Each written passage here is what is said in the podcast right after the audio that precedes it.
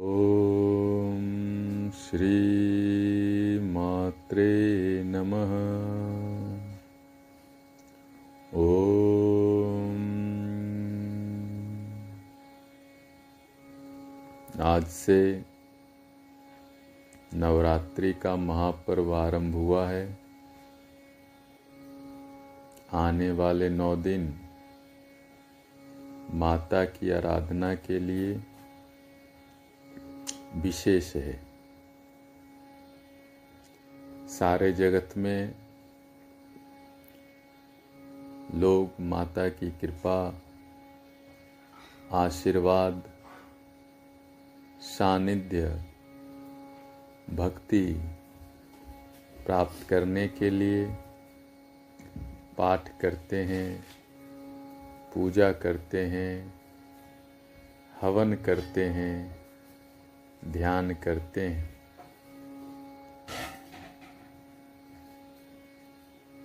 यह एक बड़ा ही पारंपरिक शास्त्र सम्मत और संत सम्मत समय और विधि है। जो भी साधक इन दिनों शुद्ध, प्राकृतिक यौगिक जीवन जीते हुए, माता के सभी रूपों का हृदय पूर्वक स्मरण, भक्ति, साधना करते हैं। उन्हें निश्चित ही जीवन में स्वास्थ्य, शांति, आनंद, सफलता की प्राप्ति होती है। ऐसा हम देखते भी हैं और सुनते भी आ रहे हैं। माता की आराधना, उनकी साधना, माँ की पूजा, पाठ आदि से सभी तरह के रोग, शोक, चिंता, संताप, असफलता निराशा का नाश होता है और जीवन में खुशियाँ आती हैं। जीवन में शुभ और मंगल का प्रवेश होता है। तो आज हम लोग मातृयोग में नवरात्रि की साधना आरंभ कर रहे हैं। कलश की भी स्थापना हो रही है। और जब तक कलश की स्थापना होगी, तब तक हम माँ की आराधना करेंगे, उनका आवाहन करेंगे प्रार्थना के माध्यम से। तो प्रार्थना प्रार्थना एक बड़ा ही प्राचीन, परंपरागत और सशक्त माध्यम है। देवी माँ को बुलाने का।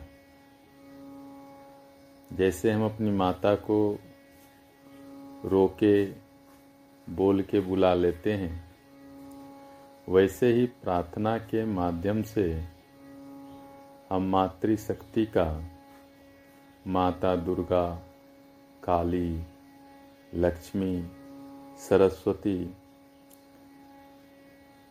आदि सभी रूपों में जो माँ निवास करती है, नाम तो अनेक हैं। लोग चंडी भी कहते हैं, ललिता भी कहते हैं, तुलसी माता भी कहते हैं, गंगा माता भी कहते हैं, पृथ्वी माता भी कहते हैं, गौ माता भी कहते हैं। लेकिन सभी नाम रूपों में वही दुर्गा माता का निवास है। तो आज प्रार्थना के माध्यम से और प्रार्थना में विभिन्न नामों से उसी मातृशक्ति को, उसी माता दुर्गा को पुकारेंगे, ताकि वे दया करके, करुणा करके, क्योंकि हम लोग तो लायक नहीं हैं। बच्चा तो कभी लायक होता भी नहीं है, लेकिन माँ की ममता होती है, उनकी करुणा होती है। वो नालायक बच्चों पे भी कृपा करती हैं। करुणा करती हैं और जीवन में खुशियाँ प्रदान करती हैं। तो हम लोग भी आज से आराधना करेंगे।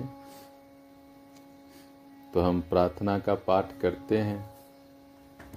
नवेंदु जी यहाँ कलश स्थापना कर रहे हैं और प्रार्थना के माध्यम से हम माता को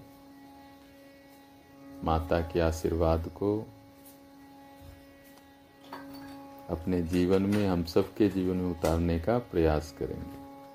तो आइए प्रार्थना का पाठ करते हैं। आप सुनिए और सुनना है और ध्यान करना है। सुनने से बड़ा कोई ध्यान नहीं है और समझने से बड़ा कोई ध्यान नहीं है। आदमी ठीक ठीक। प्रार्थना को सुन ले तो उसी से उसको ध्यान और समाधि का अनुभव हो जाएगा। सुनना, पाठ को सुनना, प्रार्थना को सुनना अपने आप में एक गहन साधना है। क्योंकि जैसा सुनते हैं, वैसा ही मन बनता है। और जैसा मन बनता है, वैसा ही तन बनता है। वैसा ही जीवन बनता है। तो माता की आराधना सुनेंगे तो मन में माता का वास होगा और मन में मातृशक्ति का वास होगा तो मन आपका अच्छा होगा। और मन अच्छा होगा तो जीवन अच्छा होगा। और तो जीवन में क्या चाहिए? जीवन अच्छा हो गया, यही तो साधना का, आराधना का फल है। और जीवन अच्छा नहीं है तो फिर तो धन हो कि पद हो, क्या लाभ है? लाभ तो इसी में है कि जीवन शांत हो, सुंदर हो, स्वस्थ हो, आनंदित हो, प्रसन्नता से भरा हो, और उपाय एक ही है कि नवरात्रि जब जब आए, कम से कम ये नौ दिन पूरी तरह से सुबह से शाम तक माता के स्मरण में, उनके पूजा पाठ में, उनके भजन कीर्तन में, उनकी आरती में व्यतीत करें। तो आज से हम लोग यहाँ आरंभ कर रहे हैं। आपको भी समय मिले तो आइए और साथ में करिए। चलिए, पाठ आरंभ करते हैं। पहले पहले पृष्ठ में माता ललिता का आह्वान किया गया है। तो वहीं से आरंभ करते हैं। सब माता तो एक ही हैं। मैं प्रातः काल श्री ललिता देवी के उस मनोहर, मुख कमल का स्मरण करता हूँ, जिनके बिंब समान रक्त वर्णधर विशाल मौक्तिक, मोती के बुलाक से सुशोभित नासिका और कर्ण पर्यंत फैले हुए विस्तीर्ण नयन है। जो मणिमय कुंडल और मंद मुस्कान से युक्त हैं तथा जिनका ललाट कस्तूरी का तिलक से सुशोभित है। मैं श्री ललिता देवी की भुजा रूपनी कल्पलता का प्रातः काल स्मरण करता हूँ। जो लाल अंगूठी से सुशोभित, सुकोमल, अंगुली रूप पल्लवों वाली तथा रत्न खचित स्वर्ण कंकन और अंग दादी से भूषित है। एवं जिसने पुंड्र इख के धनुष, पुष्पमय बाण और अंकुश धारण किए हैं। मैं श्री ललिता देवी के चरण कमलों को, जो भक्तों को अभिष्ट फल देने वाले और संसार सागर के लिए सुदृढ़ जहाज़ रूप हैं, तथा कमलासन श्री ब्रह्मा जी और सभी देवेश्वरों से पूजित और पद्म, अंकुश, ध्वज एवं सुदर्शन आदि मंगलमय चिन्हों से युक्त हैं। प्रातःकाल नमस्कार करता हूँ।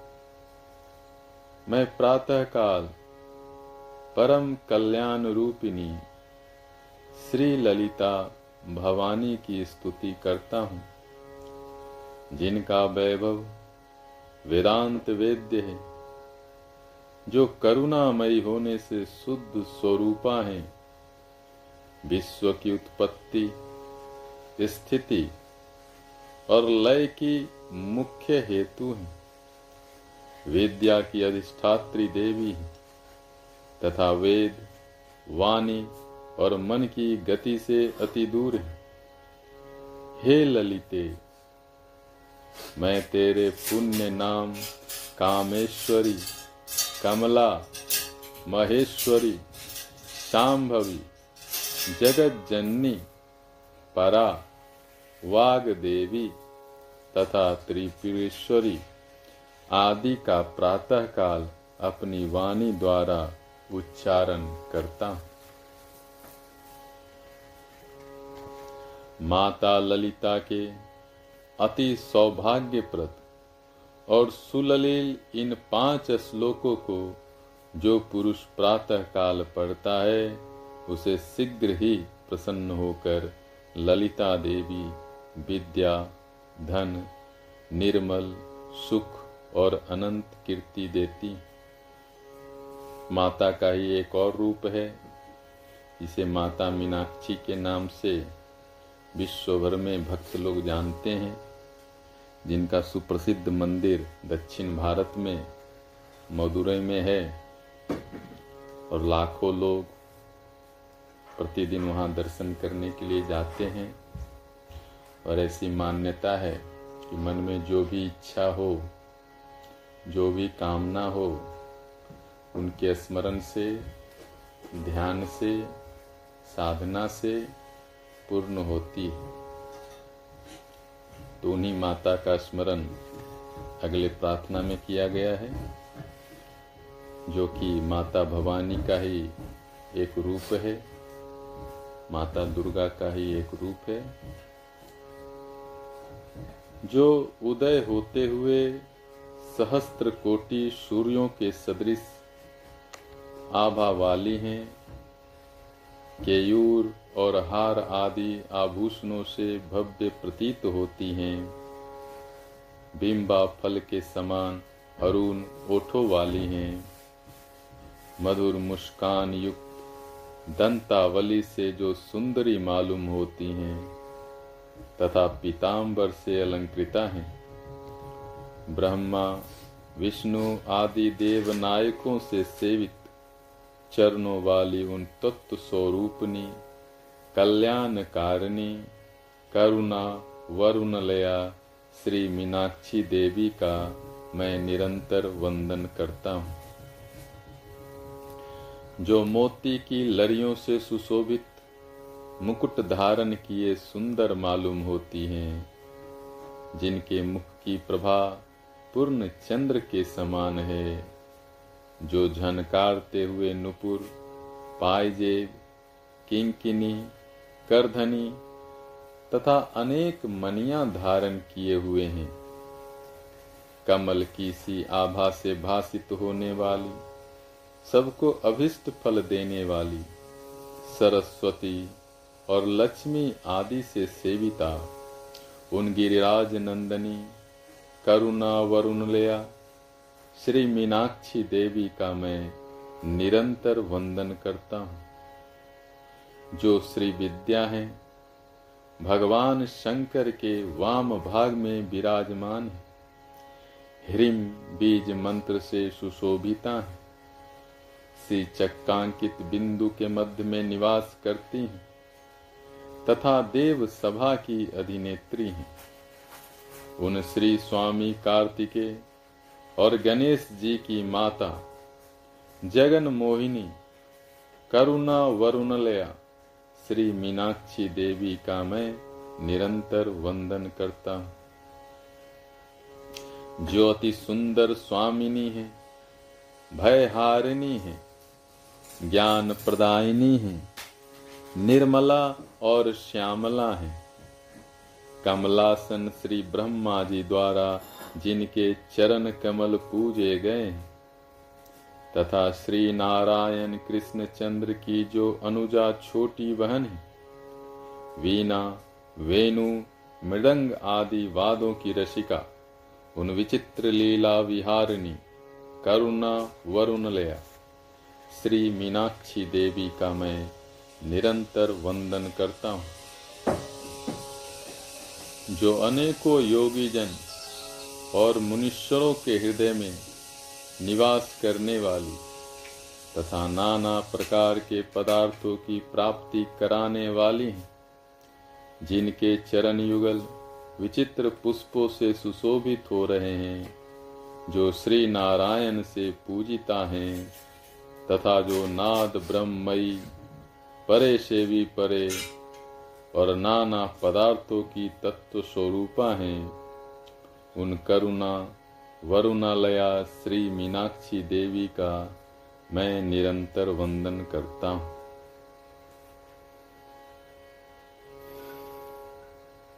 आगे के पाठ में देवी माता से क्षमा याचना की गई है। माफ़ी मांगा गया है। जीवन में जब कोई व्यक्ति जीवन जीता है, जाने अनजाने कुछ भूल चूक तो होती ही रहती है। ऐसा कोई व्यक्ति नहीं है जो कहेगा कि कोई भूल चूक नहीं हुआ। छिपा सकता है, लेकिन भूल चूक तो सबसे होता है। क्योंकि जीवन इतना विचित्र है, कितना भी व्यक्ति बुद्धिमान हो, कभी न कभी जीवन की माया में, जीवन के उथल पुथल में फंस ही जाता है। भूल चूक गलती होना स्वाभाविक है, जीवन सीखने के लिए हाँ भूल चूक को बार बार नहीं करना चाहिए। और जो हो जाए, उससे माता से कह के क्षमा याचना करना चाहिए, उससे जीवन अच्छा होता है, उसको बोलते पश्चाताप।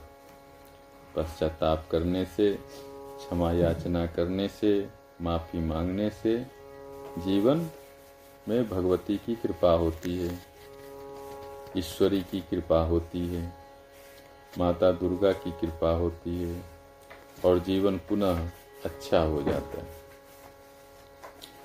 तो अगले पाठ में माता से अपने किए गए सारे भूल चूक अपराध की क्षमा याचना की गई है। बहुत ही दिव्य प्रार्थना है। ध्यान पूर्वक श्रवण करिए। हे माता, मैं तुम्हारा मंत्र, यंत्र, स्तुति, आवाहन, ध्यान, स्तुति, कथा, मुद्रा तथा विलाप कुछ भी नहीं जानता। परंतु सब प्रकार के क्लेशों को दूर करने वाला, आपका अनुसरण करना, पीछे चलना ही जानता हूँ। सबका उद्धार करने वाली हे करुणामयी माता, तुम्हारी पूजा की विधि न जानने के कारण, धन के अभाव में, आलस्य से और उन विधियों को अच्छी तरह न कर सकने के कारण, तुम्हारे चरणों की सेवा करने में जो भूल हुई हो, उसे क्षमा करो। क्योंकि पूत तो कपूत हो जाता है, पर माता कुमाता नहीं होती। माँ, भूमंडल में तुम्हारे सरल पुत्र अनेकों हैं, पर उनमें मैं बिरला ही बड़ा चंचल हूँ। तो भी हे शिवे, मुझे त्याग देना तुम्हें उचित नहीं, क्योंकि पूत तो कुपूत हो जाता है। पर माता कुमाता नहीं होती। हे जगदम, हे माता, मैंने तुम्हारे चरणों की सेवा नहीं की। अथवा तुम्हारे लिए प्रचुर धन भी समर्पण नहीं किया। तो भी मेरे ऊपर, यदि तुम ऐसा अनुपम स्नेह रखती हो तो यह सच ही है कि पूत तो कुपूत हो जाता है।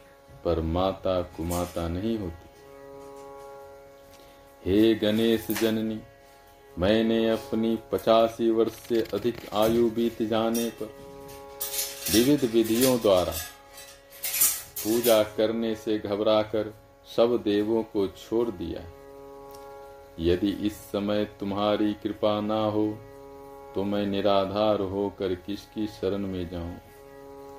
हे माता परने यदि तुम्हारे मंत्राक्षरों के कान में पड़ते ही चांडाल भी मिठाई के समान सुमधुर वाणी से युक्त बड़ा भारी वक्ता बन जाता है, और महादरिद्र भी करोड़पति बनकर चीर काल तक निर्भय विचरता है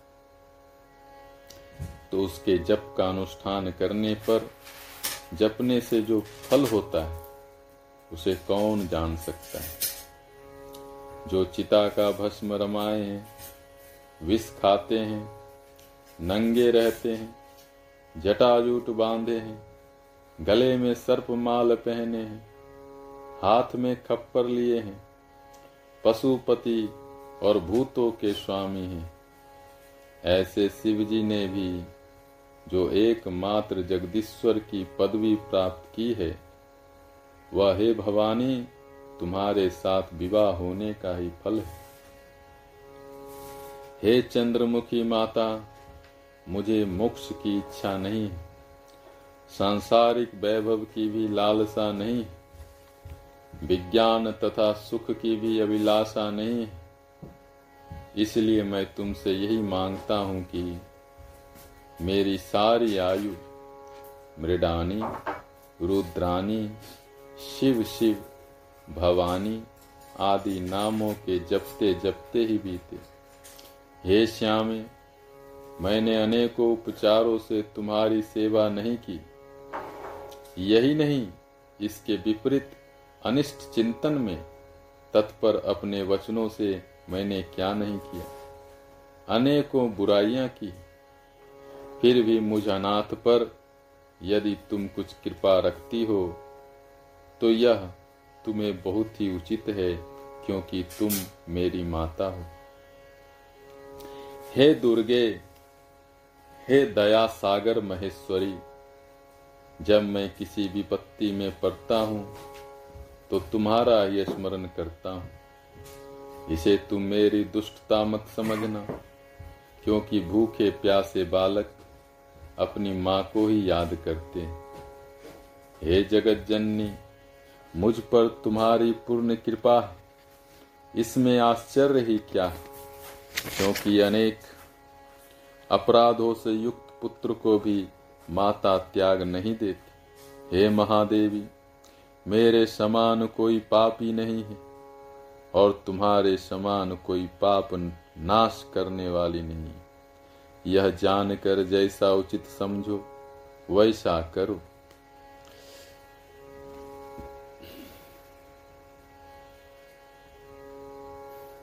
अगले पाठ में माता की आराधना की गई है और इसमें माता को ही बताया जा रहा है कि तुम ही सब कुछ हो। मैं तो कुछ नहीं जानता हूँ। फिर भी यह जीवन की जो गति है वो तुम ही हो। इस जीवन की शक्ति तुम ही हो। बल तुम ही हो। ज्ञान तुम ही हो। और मेरा कोई नहीं है। बड़ा ही दिव्य प्रार्थना है। पाठ का श्रवण करिए और माता का स्मरण करिए। हे भवानी, पिता, माता, भाई, दाता, पुत्र, पुत्री, भृत्य, स्वामी, स्त्री, विद्या और वृत्ति इनमें से कोई भी मेरा नहीं। हे देवी, एकमात्र तुम ही मेरी गति हो, तुम ही मेरी गति हो। मैं अपार भव सागर में परा हुआ हूँ। महान दुखों से भयभीत हूँ। कामी, लोभी, मतवाला तथा घृणा योग्य संसार के बंधनों में बंधा हुआ हूँ। हे भवानी, अब एकमात्र तुम्ही मेरी गति हो। हे देवी, मैं ना तो दान देना जानता हूँ, और ना ध्यान मार्ग का ही मुझे पता है। तंत्र और स्त्रोत्र मंत्रों का भी मुझे ज्ञान नहीं पूजा तथा न्यास आदि की क्रियाओं से तो मैं एकदम कोरा हूँ। अब एकमात्र तुम्ही मेरी गति हो। न पुण्य जानता हूँ, न तीर्थ, न मुक्ति का पता है, न लय का। हे माता भक्ति और व्रत भी मुझे ज्ञात नहीं है। हे भवानी, अब केवल तुम ही मेरा सहारा हो। मैं कुकर्मी, बुरी संगति में रहने वाला, दुर्बुद्धि, दुष्ट दास, कुलोचित सदाचार से हीन दुराचार परायण, कुत्सित दृष्टि रखने वाला और सदा दुर्वचन बोलने वाला हूँ। हे भवानी, मुझ अधम की एकमात्र तुम्ही गति मैं ब्रह्मा, विष्णु, शिव, इंद्र, सूर्य, चंद्रमा तथा अन्य किसी भी देवता को नहीं जानता। हे शरण देने वाली भवानी, एकमात्र तुम ही मेरी गति हो। हे शरण्य, तुम विवाद, विषाद, प्रमाद परदेश जल, अनल, पर्वत, वन तथा शत्रुओं के मध्य में सदा ही मेरी रक्षा करो हे भवानी, एकमात्र तुम ही मेरी गति। हे भवानी, मैं सदा से ही अनाथ, दरिद्र जरा जीर्ण रोगी, अत्यंत दुर्बल, दीन गूँगा, विपदग्रस्त और नष्ट हूँ। अब तुम ही एकमात्र मेरी गति हो। हे भवानी, तुम ही एकमात्र मेरी गति हो।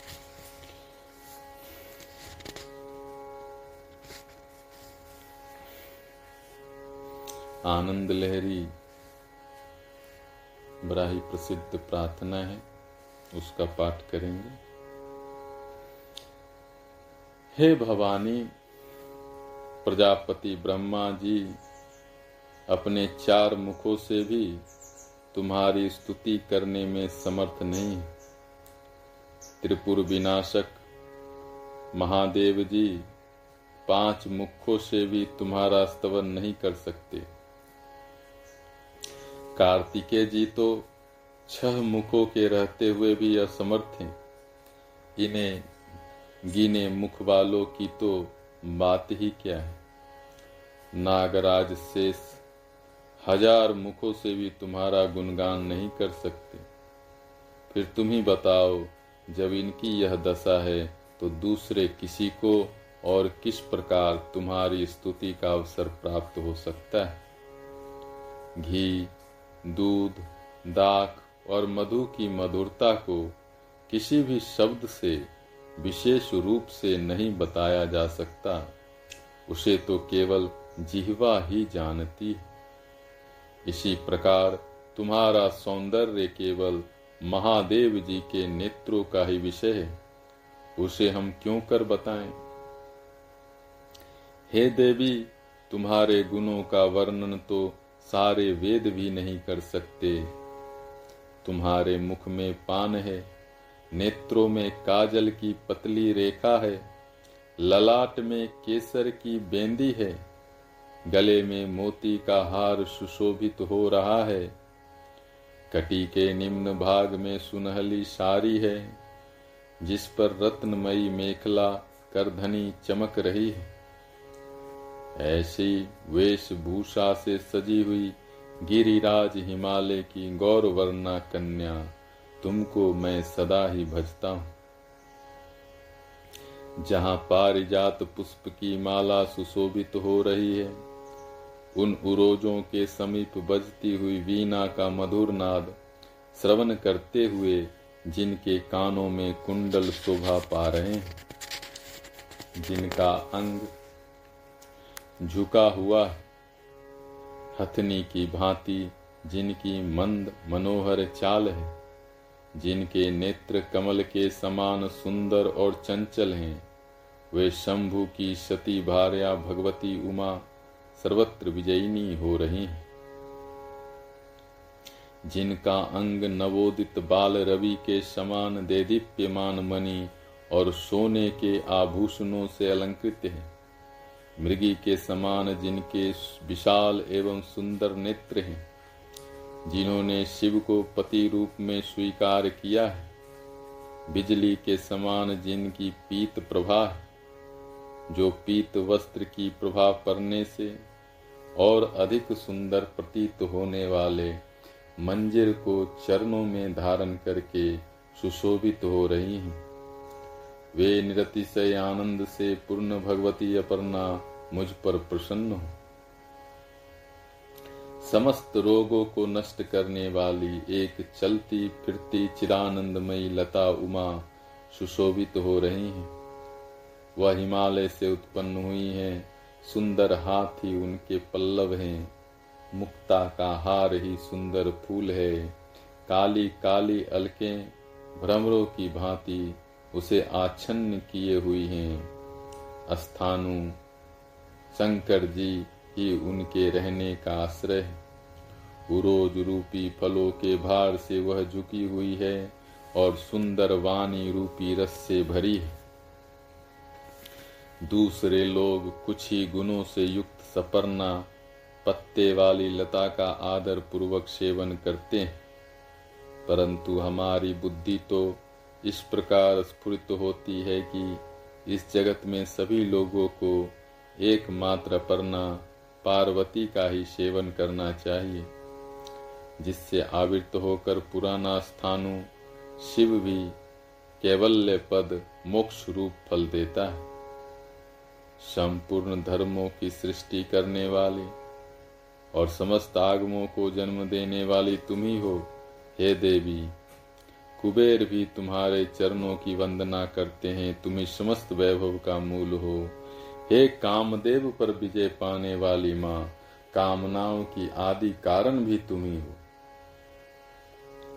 तुम पर ब्रह्म स्वरूप महेश्वर की पटनानी हो, अतः तुम ही संतों के मोक्ष का बीज हो। मेरा मन चंचल है, इसलिए यद्यपि मैंने आपकी प्रचुर भक्ति नहीं की है, तथापि आप श्रीमती को इस समय मुझ पर अवश्य ही दया दृष्टि करनी चाहिए। चातक चाहे प्रेम करे या ना करे, पर मेघ तो उसके मुख में मधुर जल गिराता ही है। अथवा मुझे बड़ी शंका हो रही है कि मेरी बुद्धि किन किन विधियों से आप में अनुनीत हो, आपकी ओर लगे। हे साधु चरित्रों वाली माँ, तुम बहुत शीघ्र ही अपने कृपा कटाक्ष युक्त दृष्टि से मुझे निहारो। मैं तुम्हारी शरण की दीक्षा ले चुका हूँ, अब मेरी उपेक्षा करना उचित नहीं है। यदि कल्पलता पग पग पर अभिष्ट कामनाओं की पूर्ति न कर सके तो अन्य साधारण लताओं से उसमें विशेषता ही कैसे रह सकती? हे लंबोदर गणेश को जन्म देने वाली में, मैंने तुम्हारे युगल चरणार बिंदो में बहुत बड़ा विश्वास रखकर किसी अन्य देवता का आश्रय नहीं लिया। तथापि यदि तुम्हारा चित्त मुझ पर सदय ना हो तो अब मैं किसकी शरण में जाऊँगा? जिस प्रकार लोहा पारस से छू जाने पर तत्काल सोना बन जाता है और गलियों के नालों का जल गंगा जी में पड़कर पवित्र हो जाता है, उसी प्रकार भिन्न भिन्न पापों से मलिन हुआ मेरा अंतकरण। यदि प्रेम पूर्वक तुम में आसक्त हो गया तो वह कैसे निर्मल नहीं होगा? हे ईशानी, तुमसे अन्य किसी देवता से मनोवांछित फल प्राप्त हो ही जाए, ऐसा नियम नहीं है। परंतु तुम तो पुरुषों को उनकी इच्छा से अधिक वस्तु भी देने में समर्थ हो। इस प्रकार ब्रह्मादि प्राचीन पुरुष कहा करते हैं। इसलिए मेरा मन रात दिन तुम में ही लगा रहता है। अब तुम जो उचित समझो करो। हे त्रिभुवन महाराज, शिव की गृहिणी शिवे, जहाँ नाना प्रकार के रत्न और स्फटिक मणि की भीत पर तुम्हारा आकार प्रतिबिंबित हो रहा है, जिसकी अट्टालिका के शिखर पर प्रतिबिंबित होकर चंद्रमा की कला सुशोभित हो रही है विष्णु, ब्रह्मा और इंद्र आदि देवता जिसे घेर कर खड़े रहते हैं, वह तुम्हारा रमणीय भवन विजयी हो रहा है। हे गिरिराज नंदनी, तुम्हारा कैलाश में निवास है। ब्रह्मा और इंद्र आदि तुम्हारी स्तुति किया करते हैं। समस्त त्रिभुवन ही तुम्हारा कुटुंब है। आठों सिद्धियों का समुदाय तुम्हारे सामने हाथ जोड़कर खड़ा रहता है। और महेश्वर तुम्हारे प्राणनाथ हैं तुम्हारे सौभाग्य का कहीं अल्प भी तुलना नहीं की जा सकती। हे जननी, कामारी शिव का बूढ़ा बैल तो वाहन है, विष ही भोजन है, दिशाएँ ही वस्त्र हैं, शमशान ही रंग भूमि और सांप ही आभूषण का काम देते हैं। उनकी यह सारी सामग्री संसार में प्रसिद्धि है। फिर भी जो उनके पास ऐश्वर्य है, वह तुम्हारे ही सौभाग्य की महिमा है। हे कल्याणी, जिनकी बुद्धि स्वभावतः समस्त ब्रह्मांड का संहार करने में प्रवृत्त होती है, जो अंगों में राख पोत कर शमशान में बैठे रहते हैं, पशुपति ने जो समस्त भूमंडल पर दया करके कंठ में हलाहल विस्तारण किया है उसे मैं आपके सत्संग का ही फल समझता हूँ। हे शैल नंदिनी, आपके सर्वोत्कृष्ट सौंदर्य को देखकर अत्यंत भय के कारण ही गंगा जी ने जल में शरीर धारण कर लिया। इससे गंगा जी के दीन मुख कमल को देखकर, दयावत शंकर जी ने उन्हें अपने सिर पर निवास देकर उनकी प्रतिष्ठा बढ़ाते हैं। हे भगवती जिसमें विशाल, चंदन के रस, कस्तूरी और केसर के फूल मिले हुए हैं। ऐसे तुम्हारे अनुलेपन के जल को और चलते हुए तुम्हारे चरणों की धूली को लेकर ही ब्रह्मा जी शुरुपुर की कमल नैनी वनिताओं, अप्सराओं की सृष्टि करते हैं।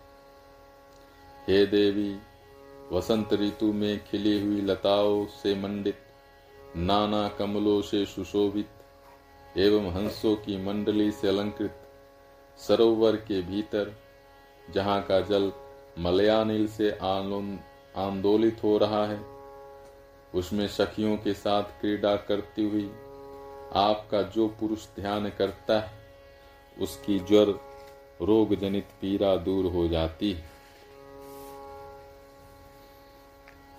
अब हम लोग भगवती माता की आराधना करेंगे।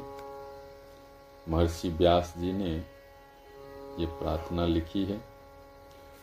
उसमें भगवती का गुणगान किया गया है। उनकी जय जयकार की गई है ताकि भगवती प्रसन्न होके हमारा कल्याण करें, हमारा मंगल करें। हे वरदायिनी देवी हे भगवती तुम्हारी जय हो। हाँ जी वीडियो बनाए इसका। हाँ बनाओ। आप करिए हम बनाते हैं। क्या करूँ? घर स्थापना अच्छा। हरि ओम।